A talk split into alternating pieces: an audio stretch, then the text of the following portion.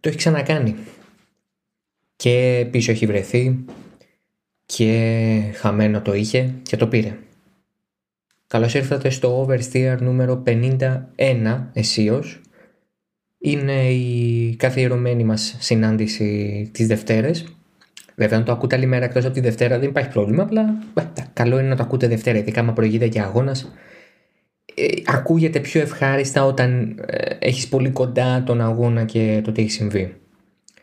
Μόλις έχει τελειώσει για εμένα εδώ στο παρόν στην ηχογράφηση έχει τελειώσει το Βέλγιο-Πορτογαλία και μου αρέσει που έλεγα «Ε, εντάξει θα δω πρώτα το μάτς γιατί πίστευα θα είναι ωραίο θα δω πρώτα το μάτς και γράψω μετά ρε παιδί μου εντάξει νωρίς είναι 12 ώρα το βράδυ σιγά και είναι, ήταν 90 αγωνιστικά λεπτά συν κάτι καθυστερήσει που δεν θα πάρω ποτέ πίσω. Το ίδιο θα μπορούσε να υποθεί και για το, το Grand Prix Στηρίας. Πήγα να πω Grand Prix Αυστρίας, αλλά αυτό είναι σε 5 μέρες. Ε, ήταν ένας αγώνας, εντάξει, uneventful που λένε οι Άγγλοι. Δεν είχε και πολλά πράγματα που γίνανε. Νομίζω ότι είναι καλή αναλογία το δύο βαρετοί αγώνες σε οκτώ. Ε, δηλαδή το 1 τέταρτο των αγώνων να είναι βαρετή δεν είναι άσχημα για αρχή. Νομίζω ότι το προτιμάω ήταν ο άλλος αγώνας που πραγματικά ήταν μονότονος, ε, με νικητή τότε φυσικά τον Χάμιλτον. Ε, είναι μια πολύ ιδιαίτερη περίπτωση τώρα η Ιστηρία γιατί θα ξανατρέξουν σε μια εβδομάδα με άλλες όμως γόμες, με πιο μαλακά ελαστικά αυτή τη φορά. Οπότε κάτι μπορεί να αλλάξει εκεί, κάπως μπορεί να μεταβληθούν οι ισορροπίες, ειδικά αν κάνει την ίδια ζέστη που έκανε και το απόγευμα της Κυριακής με τους 50 και βαθμούς Κελσίου στο οδόστρωμα. Αλλά προς το παρόν ας μείνουμε στο τώρα και στο τι συνέβη στο πρώτο από τα δύο Grand Prix στο Red Bull Ring, στο Spielberg, σε αυτά τα έτσι πολύ ωραία υψώματα, στην ευρύτερη περιοχή του Graz, έτσι, Sturm Graz, οι ποδοσφαιρόφιλοι, τη γνωρίζετε.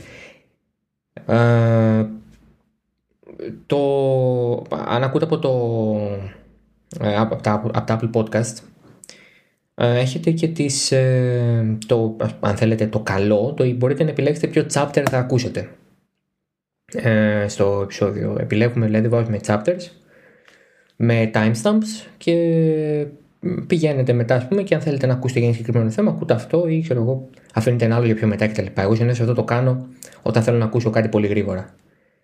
Το chapter αυτό το οποίο ξεκινάει τώρα λέγεται ε, το έχει ξανακάνει. Έτσι ξεκίνησα και το επεισόδιο με αυτό το το έχει ξανακάνει γιατί εντάξει το έχει ξανακάνει όντως. Ο λόγος για τον Λιούις Χάμιλτον. Καταρχάς, έχω προαναγγείλει στο Twitter ότι το επεισόδιο θα μιλήσει με αριθμούς. Το έχουμε νούμερα σήμερα.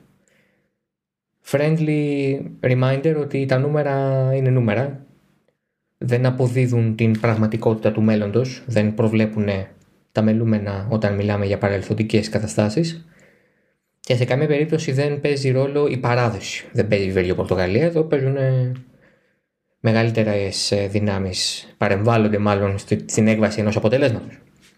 Πέρα από 22 ποδοσφαιριστές και μία μπάλα. Επομένως, αυτά που θα πω τώρα είναι ενδεικτικά του τι έχει κάνει ο Λιούι Χάμιλτον ανά τα χρόνια. Σε καμία χρονιά πέραν του 2015, στην υβριδική περίοδο της Φόρμουλα 1, ο Λιούις Χάμιλτον δεν έχει βρεθεί πίσω στη βαθμολογία έστω και για λίγο. Το 2014 έχει μείνει το μεγαλύτερο, το αυτό που θα αναφέρω είναι οι μεγαλύτερες αποστάσεις που είχε από, τους, ε, από την πρώτη θέση. Το 2014 είχε φτάσει έως και 29 βαθμούς πίσω από το Ρόσμπεργκ. Το 2015 είπαμε ότι δεν έχασε ποτέ την πρωτοπορία της βαθμολογίας, ήταν μια φοβερή χρονιά. Ενδεχομένως καλύτερη χρονιά του στη Φόρμουλα 1 ε, μέχρι στιγμής. Το 2016, όπου έχασε κιόλας από τον Ρόσμπεργκ, είχε βρεθεί πίσω για 43 ολόκληρους βαθμούς. Έχασε τελικά το πρωτάθλημα για 5. Το 2017 είχε τον Σεμπάστιαν Φέτελ για αντίπαλο, βρέθηκε πίσω του με απόσταση μίας νίκης, 25 βαθμούς. Πριν από το, με, το, με το που τελείωσε το καλοκαιρινό διάλειμμα. Το 2018 βρίσκεται πίσω από τον Φέτελ κατά το μέγιστον 17 βαθμούς. Το 2019 από τον Bottas 8, αυτή είναι και η μικρότερη διαφορά που είχε ποτέ κατά τη διάρκεια μιας σεζόν σε, στο υβριδικό, στην υβριδική εποχή. Το 2020 βρίσκεται μέχρι και 13 βαθμούς πίσω από τον Μπότας. Σήμερα ο Λιούις Χάμιλτον βρίσκεται 18 βαθμούς πίσω από τον Max Verstappen. Είναι ένας βαθμός πάνω από τη διαφορά που είχε το 2018 από τον Φέτελ και παραμένει μέχρι στιγμής στις χαμηλές διαφορές. Έτσι όταν έχει πει, μείνει πίσω με 29 και 43 βαθμούς, το 18 έχει ακόμα δρόμο. Σε μια πιθανή νίκη Max Verstappen με δεύτερο το Lewis Hamilton και μην βάζοντας μέσα τον παράγοντα του ενός βαθμού, η διαφορά του θα ανέβει στους 25. Όσους ήταν πίσω και από τον Φέντελ το 17. Θα είμαστε στον ένατο αγώνα, αυτή τη στιγμή είμαστε στον 8ο και θα μένουν άλλοι 14, τώρα μένουν 15, αφού η Σιγκαπούρη αναπληρώθηκε το κενό της, μάλλον καλύφθηκε το κενό της με την Τουρκία. Άρα έχουμε πολύ δρόμο ακόμα. Όλες αυτές τις φορές, με εξαίρεση το 2016, ο Λιούις Χάμιλτον έχει επανέλθει κυρίως στο δεύτερο μισό της χρονιάς και έχει πάρει το πρωτάθλημα. Άλλοτε πιστικά, όπως το 20 ή το 19 που ήταν και σχεδόν μόνος του στη μάχη, άλλοτε λίγο πιο δύσκολα, όπως το ε, όπως το 17 με τον ε, Φέτελ αλλά το έχει κάνει το έχει ξανακάνει το θήριο δεν πέφτει εύκολα για να εκθρονήσεις τον πρωταθλητή πρέπει να έχεις μια σταθερότητα που θα ματσάρει ή θα υπερτερεί του, της πρωταθληματοσύνης του Ξέρω ότι αυτό δεν ακούγεται και πάρα πολύ επαγγελματικό εκ μέρους μου και σαν έκφραση και σαν σκέψη, αλλά αφήστε με να εξηγήσω. Ο επαγγελματικός αθλητισμός σε αυτό το επίπεδο προποθέτει μια σειρά από αρετές, τις οποίες όταν γίνεσαι πρωταθλητής, τις, ε, έχεις αποδείξει ότι τις έχεις. Τα πιο δύσκολα πρωταθλήματα είναι αυτά που έρχονται μετά το πρώτο. Αυτό είναι δεδομένο. Ε, όταν έρχεται το δεύτερο, το τρίτο, το τέταρτο και έχεις έχεις φτάσει μάλλον πια στα 7 σαν ομάδα και σαν οδηγός στα 6 γιατί το 16 το πήρε ο Ρόσμπερκ οπότε ο Χάμιλτον μετράει 6 πρωταθλήματα στην υβριδική εποχή έχεις αποδείξει ξανά και ξανά ότι ε, κοντράρεις στην εντροπία σοβαρά. Δηλαδή, ο δεύτερος νόμος της θερμοδυναμικής σε επηρεάζει, είναι δεδομένο ότι σε επηρεάζει γιατί το έχεις δείξει ότι κάποιες φορές όπως προχωράς, σαν τον Νέαντα στην τρία, τρως κανένα δυο καλές και πέφτεις κάτω. Αλλά σε αντίθεση με τον Νέαντα, ο οποίος κατάλαβε ότι σκότωσε τον αδερφό του και αυτοκτόνησε, εσύ δεν έχεις σκοτώσει κανέναν που δεν θα ήθελες και ξανασηκώνεσαι και συνεχίζεις και τους βαράς και τους βαράς και τους ξαναχτυπάς. Εφέτος είναι η πρώτη φορά που ο Χάμιλτον και οι Mercedes φαίνεται ότι τρώνε πραγματικές γροθιές στο στομάχι και μοιάζουν να μην ανταπεξέρχονται και τόσο καλά σε αυτά τα πάνω από τη μέση χτυπήματα. Μου κάνει μεγάλη εντύπωση το πώς η Mercedes αποφάσισε ότι η καλή χρονιά για να το πάθει όλο αυτό είναι η χρονιά στην οποία δεν μπορεί να δουλέψει καθόλου πάνω στο μονοθέσιο. Ενδεχομένως να είναι και ο λόγος για τον οποίο έχουμε πλέον την Red Bull πάνω από τη Mercedes. Γιατί πλέον νομίζω ότι έχοντας δει νίκες αυτού του μονοθέσιου σε διαφορετικών ειδών πίστες μπορούμε να πούμε ότι έστω και με βραχία κεφαλή η Red Bull είναι μπροστά. Κατά συνέπεια ο Verstappen είναι μπροστά και αυτό έχει οδηγήσει στη βαθμολογική ε, πρωτοπορία όχι μόνο στο οδηγό αλλά και στο κατασκευαστών. Έχει γίνει πάρα πολύ μεγάλη κουβέντα για το πώς έχει καταφέρει η Honda και η Red Bull να βελτιωθούν γιατί πραγματικά είχαν ένα πολύ low point στην Ισπανία θυμίζω στις αρχές του Μαΐου ε, πώς καταφέραν λοιπόν να, βρουν, να βρούνε χρόνο και να βοηθήσουν το Verstappen να ξαναδείξει ότι με το σωστό πακέτο είναι δική του οι αγώνες όπως έκανε στο Μονακό στο, στη Γαλλία και στην Αυστρία και θα μπορούσε να έχει κάνει κάλλιστα και στον Πακού χωρίς το κλατάρισμα και όλη αυτή η κουβέντα ε, στο πλαίσιο του, της αντιπαλότητας έχει φτάσει να συζητά, να να αγγίζει μάλλον το, το όριο του νόμιμου ή του παράνομου. Δηλαδή, όταν ο Βόλφ και ο Χάμιλτον λένε και ξαναλένε για τις πίσω πτέρυγες Ο Χάμιλτον αναφέρθηκε πάλι στην πίσω πτέρυγα της Red Bull. Και στον κινητήρα της Honda είναι σαν να λένε κάτι κάνουν αυτοί, κάτι δεν είναι σωστό. Ο Χόρνερ απ' την άλλη σε μια full defensive απάντηση λέει ότι οι κινητήρες είναι ομολογαρισμένοι και το ξέρετε. Δεν μπορούν να αλλάξουν. Φέραμε νέο κινητήρα στη Γαλλία, αλλά δεν ήταν νέος ως προς το spec, ήταν νέος ως προς τα μέρη και τον εξοπλισμό. Δεν, δεν ήταν κάτι καινούριο αναβαθμισμένο. Ήταν τα ίδια μέρη, απλά σε φρέσκα αντίτυπά τους για, ε, για, για λόγους αξιοπιστίας και από ό,τι φάνηκε βοήθησε και λίγο στην απόδοση. Ενώ σήμερα, ενώντας Κυριακή, οπότε καλύτερα χθες για εσάς. Ο Χόρνερ είπε ότι ε, έχει φέρει και η ExxonMobil, ο προμηθευτής λιπαντικών και βενζινών της ε, Red Bull, και ένα καινούριο λιπαντικό το οποίο βοηθάει πάρα πάρα πολύ και μας έχει δώσει κάποια παραπάνω απόδοση, ας πούμε. Γίνεται πολύ μεγάλη κουβέντα λοιπόν για όλο αυτό και πράγματι η Red Bull έχει καταφέρει και έχει βρει πολύτιμα δέκατα του δευτερολέπτου έναντι της Mercedes, η οποία έχει ε, βρεθεί σε μια πάρα πολύ στάσιμη κατάσταση. Το οποίο δεν είναι και πολύ χαρακτηριστικό της Mercedes. Αλλά υπάρχει ένα μεγάλο caveat σε όλο αυτό. Υπάρχει έτσι ένα μεγάλο. ένας αστερίσκος. Οι ομάδες εστιάζουν ήδη στα, στα μονοθέσια, όχι τα ελαστικά, στα μονοθέσια του 2022. Αυτό σημαίνει ότι από ένα σημείο και μετά είναι αναγκασμένες, αν θέλουν να έχουν ένα ανταγωνιστικό μονοθέσιο του χρόνου, που αλλάζουν ριζικά οι κανονισμοί, να γυρίσουν την προσοχή τους, τους πόρους τους και ένα μεγάλο μέρος του προσωπικού τους να κοιτάει το 2022. Και για το 2021 να μην γίνονται πράγματα, να μην γίνεται πραγματική δουλειά, να υπάρχει μια διατήρηση του status quo, μια συντήρηση δυνάμεων και το καθεξής. Αυτό δεν είναι κάτι το οποίο χαρακτηρίζει αποκλειστικά τις δύο πρωτοπόρες ομάδες. Όλες οι ομάδες από την πρώτη μέχρι την τελευταία έχουν μεταστρέψει τις δυνάμεις τους και το, το βλέμμα τους, έχουν γυρίσει και κοιτούν το, την επόμενη χρονιά. Ο Verstappen είχε ζητήσει από τη Red Bull πριν από μερικούς αγώνες: Μην το παρατήσετε ακόμη, πάμε να τους φάμε το κεφάλι. Αλλά η αλήθεια είναι ότι δεν μπορούν να μην το παρατήσουν. Πρέπει να το παρατήσουν. Πρέπει να φέρνουν μόνο συγκεκριμένα μέρη σε κάθε πίστα που ενδεχομένως να είναι track specific, να, να βοηθούν την απόδοση του μονοθεσίου συγκεκριμένα στην, ε, στην πίστα στην οποία τρέχει η ομάδα την εκάστοτε στιγμή. Για παράδειγμα, στη Μόντζα αναφέρει σε ένα low drag πακέτο, στο σπάτο αντίθετο και το καθεξής. Καταλαβαίνετε τι εννοώ.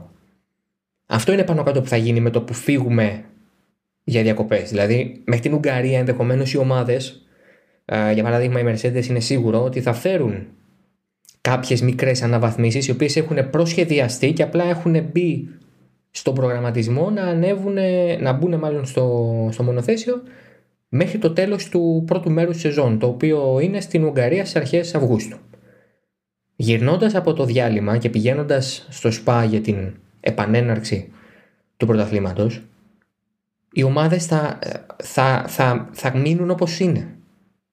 Και οι τυχόν μεταβολές στις επιδόσεις ή στις θέσεις οι οποίες θα τερματίζουν τους αγώνες να είναι πολύ μεγαλύτερο, να, να είναι μάλλον ένδειξη της, ε, των χαρακτηριστικών της εκάστοτε πίστας και όχι του ίδιου του μονοθέσιου. Δηλαδή, ένα μονοθέσιο που είναι πάντα καλό στις ευθείες, αφού δεν θα δεχθεί αναβαθμίσεις, θα παραμείνει καλό στις ευθείες, αλλά θα διατηρήσει τα αδύναμα στοιχεία που δεν το κάνουν καλό στις πιο κλειστές πίστες, για παράδειγμα. Ένα τέτοιο παράδειγμα, ας πούμε, είναι η Alpine.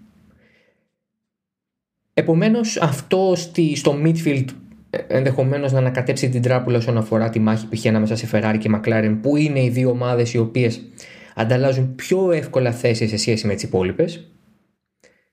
Και είναι δεδομένο ότι θα δώσει μια άλλη τροπή στη μάχη του τίτλου μπροστά.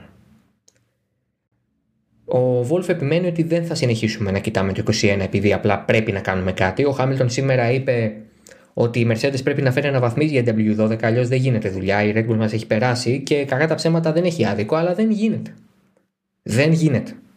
Αν αυτά τα πράγματα που έχει δρομολογήσει η Mercedes μέχρι το Grand Prix της Ουγγαρίας την χάνει να βοηθούν και την ομάδα να αποδώσει καλύτερα και άρα το Hamilton να ξαναμπεί στο παιχνίδι για τις νίκες, γιατί στην Αυστρία, ε, στο, στο Grand Prix αν θέλετε να το πούμε σωστά, δεν ήταν ποτέ στο παιχνίδι της νίκης ο Χάμιλτον από τον πρώτο γύρο και μετά, αφού δεν πέρασε ποτέ τον Verstappen στην εκκίνηση και, το, και ήταν δεδομένο ότι ο Verstappen ήταν το απόλυτο φοβόρη. Αφού λοιπόν ο Χάμιλτον αυτή τη στιγμή δεν είναι στις μάχες για νίκη, δεν μπορεί, είναι τέσσερις αγώνες χωρίς νίκη ο Λιούι Χάμιλτον και αυτό δεν έχει ξανασυμβεί στην ε, τέσσερις αγώνες. Οι Mercedes χωρίς νίκη, μάλλον όχι ο Χάμιλτον, ο Χάμιλτον το έχει πάθει. Η Mercedes χωρίς νίκη σε ρί τέσσερις αγώνες στην ευρυτική εποχή δεν το έχει κάνει ποτέ. Δεν το έχει πάθει ποτέ. Όλα αυτά λοιπόν όντως δικαιολογούν τον Χάμιλτον, ο οποίος λέει: Φέρτε αναβαθμίσεις να ξαναμπούμε στο παιχνίδι. Δεν γίνεται. Από την άλλη, η Red Bull και αυτή είναι στο ίδιο, στην ίδια κατάσταση. Έφερε μια πολύ καλή πίσω πτέρυγα, η οποία φαίνεται ότι την έχει βοηθήσει αρκετά στη διαχείριση των ελαστικών. Μην το υποτιμάμε αυτό. Η Red Bull ήταν ένα μονοθέσιο που είχε σοβαρό πρόβλημα με τα ελαστικά, ειδικά στην Ισπανία, και από τότε και μετά έχει καταφέρει και έχει βρει λύση σε αυτό, τουλάχιστον έτσι φαίνεται προς ώρας. Και με, το, με τον νέο λιπαντικό και τον φρέσκο κινητήρα, όχι νέο, φρέσκο ενδεχομένως το φρέσκο να βοηθάει περισσότερο. Έχει πάρει κάποια δέκατα και έχει ξεπεράσει πλέον τη Mercedes, έστω και για λίγο, αλλά και αυτή έχει σταματήσει πλέον να κοιτάει το 21. Ό,τι θα, φέρει, θα το φέρει μέχρι το τέλος του πρώτου μέρους και μετά πηγαίνοντας ανάλογα την πίστα. Τίποτα το ριζικά και διαφορετικό, τίποτα που μπορεί να αλλάξει ισορροπίες. Αυτή είναι η Φόρμουλα 1 του 2021. Θα μπορούσε να είναι μια χρονιά η οποία να μην γίνει καν.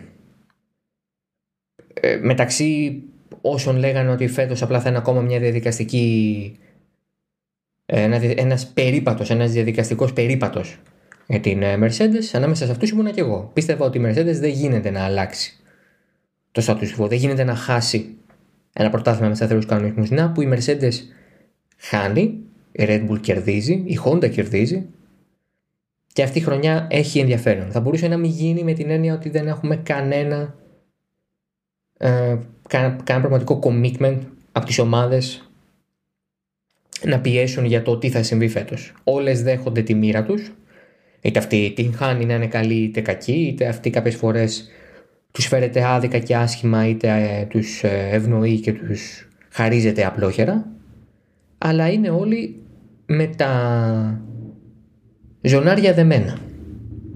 Κανείς δεν λύνει το ζωνάρι του, κανείς δεν ανοίγει την, ε, την, τι να πω, το κουτί της Πανδώρας για να φέρει κάτι το διαφορετικό και να κάνει την αλλαγή. Κανείς ούτε ένας. Και αυτό μπορεί να έχει μεγάλες επιπτώσεις στη μάχη του τίτλου σε πρώτη φάση και φυσικά όπως είπαμε και στο midfield με τις Ferrari και McLaren οι οποίες κοντεροχτυπιούνται για την ε, τρίτη θέση στους κατασκευαστές. Είμαι πάρα πολύ χαρούμενος με τη χρονιά που βλέπω. Είμαι πολύ χαρούμενος που σαν επαγγελματίας βλέπω μια τέτοια χρονιά γιατί ε, η τελευταία έτσι μεγάλη ωραία μάχη για τη διεκδίκηση του πρωταθλήματος που φάνηκε ότι είχε ένα σοβαρό ε, ένα σοβαρό ανταγωνισμό αυτός που ήταν το φαβορή ήταν το 2012. Ούτε το 17 ούτε το 18 η Ferrari και ο Vettel έβγαλαν τη σιγουριά που μέχρι στιγμής βγάζουν οι Red Bull και ο Verstappen. Και το 2012 δεν εργαζόμουν στο χώρο ακόμη, οπότε είναι η πρώτη μου φορά σαν επαγγελματίας που το ζω αυτό έτσι έντονα και μου αρέσει πάρα πολύ. Μου δίνει την ευκαιρία να καλύψω μια ωραία μεταβατική ε, στιγμή στην ιστορία της Φόρμουλα 1 γιατί ακόμα και αν το χάσει το πρωτάθλημα ο Verstappen και ακόμα και αν το πάρει δηλαδή και κάνει το, το απόλυτο με 8 τίτλους και τις περισσότερες νίκες και όλα αυτά τα ρεκόρ ο Χάμιλτον ε, θα έχει αλλάξει η Φόρμουλα 1 θα έχει μπει ένας νέος παίκτης στη, στη διεκδίκηση για τίτλους και για σταθερά νίκες και όλο αυτό το πακέτο που βλέπαμε ότι ο Max Verstappen μπορεί να κάνει στην καριέρα του όταν τον είδαμε για πρώτη φορά να τρέχει το 15 και το 16 όταν πήρε την ε, προαγωγή στη Red Bull. Θυμάμαι πριν από δύο χρόνια να ακούω ότι σε δύο χρόνια θα ξεχάσουμε τον Verstappen. Ότι δεν θα υπάρχει Verstappen στο, στον ορίζοντα και πες τον θυμάται. Κανείς δεν το είπε αυτό στο Max Verstappen φαίνεται. Είναι πολύ, πάρα πάρα πολύ τριγκαδόρικο αυτό που βλέπουμε φέτος. Το παλιό με το νέο, το... η εμπειρία με την ορμή, ο πρωταθλητής με τον επίδοξο πρωταθλητή. Είναι μια, μια απίστευτη δυναμική, εντελώς ε, πρωτόγνωρη για τη σύγχρονη Φόρμουλα 1, η οποία είχε να το δει αυτό τα τελευταία 15 χρόνια από εκείνα τα, εκείνη τη διετία του 5 και του 6 με τον Αλόνσο και τον Σουμάχερ. Αλλά που όμως καθ' όλη τη διάρκεια της Φόρμουλα 1 έχουμε ξαναδεί αυτή την αλλαγή σκητάλης, αυτή την αλλαγή φρουράς που λέει και ο τίτλος. Όπου ο τίτλος όμως βάζει επίτηδες το ερωτηματικό ακριβώς γιατί κανείς ακόμη δεν ξέρει. Είναι μια καλή ευκαιρία για τη Red Bull το δεύτερο Grand Prix της Αυστρίας. Είναι μια πάρα πολύ καλή ευκαιρία να πάρει άλλη μια νίκη, να διευρύνει κι άλλο το προβάδισμά της και στα δύο πρωταθλήματα και με πιο ήσυχο κεφάλι να πάει σε Αγγλία και Ουγγαρία. Στην Αγγλία είναι παραδοσιακά πάρα πολύ δυνατή η Mercedes, στην Ουγγαρία έχει τις ελπίδες της Red Bull τα τελευταία χρόνια. Να πάει πιο ήσυχη και να γνωρίζει ότι ακόμα και αν χάσει κάποιους βαθμούς, θα μπορεί να φύγει για καλοκαίρι με κάποιο είδους προβάδισμα. Αλλά όλα αυτά είναι σχέδια επί χάρτου. Και όπως κανείς δεν περίμενε τη Red Bull να είναι τόσο δυνατή φέτος, έτσι δεν περίμενε κανείς και τη Mercedes να είναι τόσο σκιά του εαυτού της. Το ωραίο με το φετινό πρωτάθλημα είναι ότι ξεκινάει ο αγώνας και συνήθως δεν μπορείς να βάλεις το χέρι σου στη φωτιά ότι θα κερδίσει ο τάδε. Εγώ προσωπικά στην, ε, στη Ρία έλεγα Verstappen και το έλεγα με μεγάλη σιγουριά. Αλλά δεν μπορούσα να πω το ίδιο στο Paul Ricard, σε καμία περίπτωση δεν μπορούσα να πω το ίδιο στον Μπακού. Ε, δεν, δεν υπήρχε αυτή η, η, απόλυτη σιγουριά σε πολλά Grand Prix φέτος. Και αυτό είναι το ωραίο. Και αυτό είναι το διαφορετικό. Το να ξεκινάει ο αγώνας και να αγωνιάς και να θες να δεις τι θα γίνει. Είναι κάτι το οποίο ναι μεν το Grand Prix δεν το προσέφερε ιδιαίτερα αλλά η πλειονότητα των αγώνων φέτος το έχουν προσφέρει σε αρκετά μεγάλο βαθμό. Γνώμη μου είναι ότι θα συνεχίσουμε έτσι. Και αυτό μόνο καλό είναι για το σπορ, για, για το θέαμα, για εμάς, για, για να πάρει η Φόρμουλα 1 μια καλή όθηση και το 22 αν πετύχει να κάνει μεγάλο μπαμ και αν αποτύχει τουλάχιστον να ξέρουμε ότι έχουμε το momentum από μια πολύ καλή χρονιά και δεν μας έχει μείνει πικρή γεύση από το τέλος των τωρινών κανονισμών. Αλλάζουμε θέμα και πάμε στον Σαρ Leclerc ο οποίος έκανε την πιο Charles Leclerc εμφάνιση της ε, καριέρας του. Τι θέλω να πω. Είναι ένας οδηγός ο οποίος κακά τα ψέματα κάνει λάθη. Όσο πιο παλιά πάει κανείς, όσο πιο πολλά λάθη βρίσκει και φέτος τα έχει αποφύγει. Α, αλλά ένας στο Μονακό του στήχησε μια πιθανή νίκη και να την, ε, στη Συρία παραλίγο να του στερήσει βαθμούς. Όμως η Ferrari στη... στο Spielberg αναγεννήθηκε μετά το πολύ κακό Paul που διένυσε και ο Σαρ Λεκλέρ βρέθηκε να περνάει όποιον είχε το θράσος να βρίσκεται μπροστά του. Στην εκκίνηση χάνει τη γραμμή του, βγαίνει εκτός στην πρώτη στροφή και μπαίνοντας ξανά στην πίστα δεν προσέχει ιδιαίτερα τον Gasly, τον ακουμπάει, σκίζει το ελαστικό του Γάλλου, ο οποίος στο τέλος εγκατέλειψε κιόλας, ενώ ο ίδιος μπαίνει στα πίτσια αλλαγή ελαστικών και φυσικά εμπρός πτέρυγας. Ε, από εκεί και μετά ο Σαρ Λεκλέρ επιδίδεται σε ένα κυνήγι όποιον είχε μπροστά του. Και αν είναι εύκολη Λία ή Williams του Λατίφη, οι δύο Χά και ο Κίμι Ράικονεν ή ο Τζιοβινάτσι, είναι πιο δύσκολες λίε στο δεύτερο στυντ ο Φέτελ, ο Αλόνσο, ο Στρόλ. Είναι. Κατά τα ψέματα, είναι.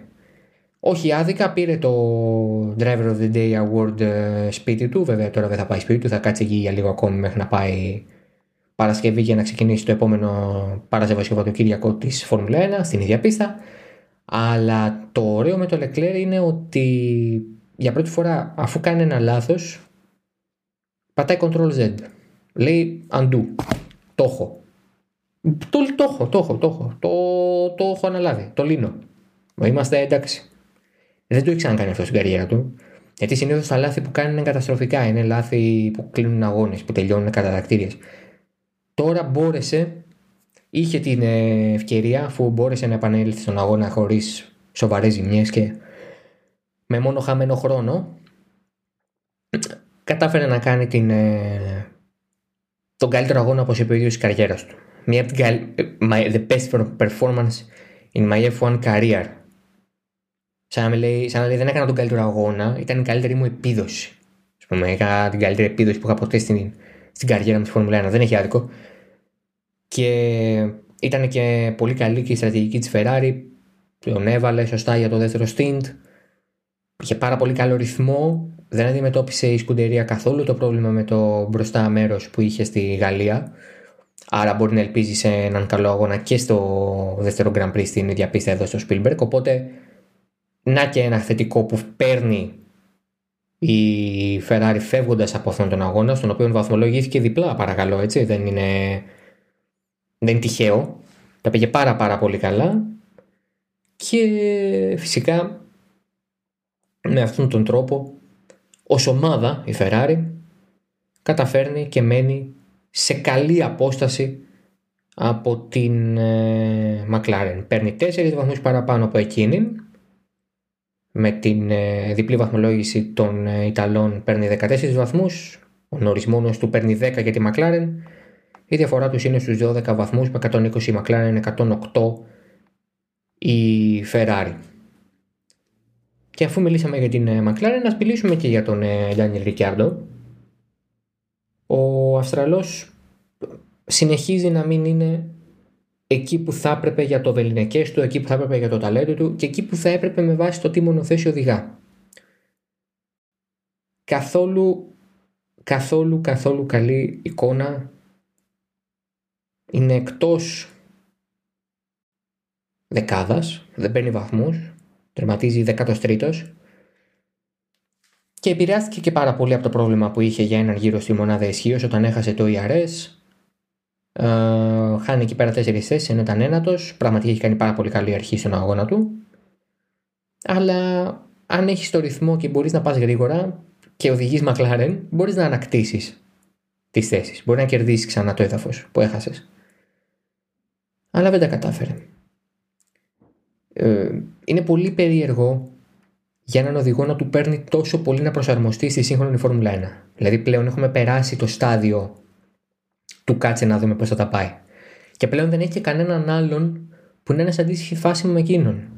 Και ο Φένταλ το έχει βρει πολύ με την Aston Μάρτιν και ο Αλόνσο, ο Σάινθ και ο Πέρες πολύ πιο νωρίς από αυτούς, είναι ο μόνος ο οποίος είναι σε νέα ομάδα και δεν μπορεί να ανταποκριθεί στις απαιτήσεις και τέλος πάντων δεν μπορεί να πάρει το μέγιστο από ένα μονοθέσιο το οποίο στα χέρια του Νόρις πήρε πέμπτη θέση μπορώ να αντιληφθώ ότι, OK, στη φάση που είμαστε, η McLaren θα ήταν ικανοποιημένη και να ήταν απλά στη δεκάδορη και όχι να υπερτερήσει του Νόρις ή να είναι ακριβώς πίσω του, να είναι έβδομος, να είναι όγδοο. Έστω ένατος. Θα το δεχόταν, θα λέγει εντάξει, πάμε. Αλλά δεν τα κατάφερε. Δεν τα κατάφερε. Πολύ περίεργο για έναν οδηγό αυτού του μεγέθους και στη Φόρμουλα 1 του 2021 με τον τρόπο και με τους τρόπους και με τις μεθόδους και με τις ευκαιρίες που έχει ένας οδηγός να εγκληματιστεί στο μονοθέσιο και την ομάδα να δυσκολεύεται τόσο πολύ στον 8ο πλέον αγώνα του με αυτήν την ομάδα. Ενδεχομένως το ότι θα τρέξει για δεύτερη φορά στην ίδια πίστα σε μια εβδομάδα να τον βοηθήσει να βρει λίγο από το χαμένο μότζο του. Αλλά από την άλλη είναι πάρα πάρα πολύ περίεργο και μου κάνει μεγάλη εντύπωση. Δεν μπορώ να, δεν μπορώ να το εξηγήσω ακριβώς. Δηλαδή καταλαβαίνω ε, και αυτό που διαβάζω και αυτό που έχει πει ο ίδιος ότι τα φρένα είναι αλλιώς σε αυτό το μονοθέσιο, είναι δίστροπος σε αυτό το τομέα. Αλλά αυτό δείχνει και κάτι άλλο, ότι έχει πολύ μονοδιάστατο στυλ οδήγησης ο Ρικιάρντο. Δεν μπορεί να προσαρμοστεί. Ε, το, το, όταν έχεις ε, έχεις μονοδιάστατο στυλ οδήγησης, όταν έχεις έναν τρόπο που ξέρεις να πηγαίνεις γρήγορα, και η καριέρα σου σε οθεί να αλλάξει ομάδες όπως έχει κάνει ο Ρικιάρντο, είναι πάρα πολύ δύσκολο για σένα να μπεις κάθε φορά σε ένα διαφορετικό καλούπι και να σμιλευτείς με αυτόν τον τρόπο. Θες εσύ να έρθει το μονοθέσιο σε σένα, δεν θες να πας εσύ σε αυτό.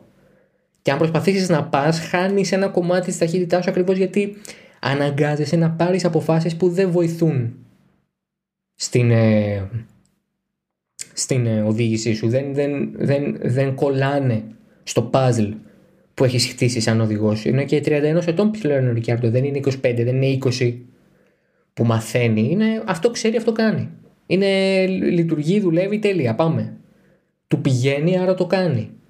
Αν η McLaren δεν μπορεί να οδηγηθεί έτσι, τουλάχιστον η φετινή, γιατί ξαναλέω το 22 είναι άλλη κατάσταση και μπορεί να έχει βοηθήσει πάρα πολύ με τον τρόπο του στο μονοθέσιο και να το βρει. Αλλά τώρα έχει μπει σε ένα μονοθέσιο το οποίο είναι προφανές ότι δεν του πάει. Και όσο περνάει ο καιρός, τόσο περισσότερο σκέφτομαι ότι είναι η μονοδιάστατη οπτική του στην ταχύτερη δυνατή οδήγηση που φέρνει τέτοιου είδους επιδόσεις.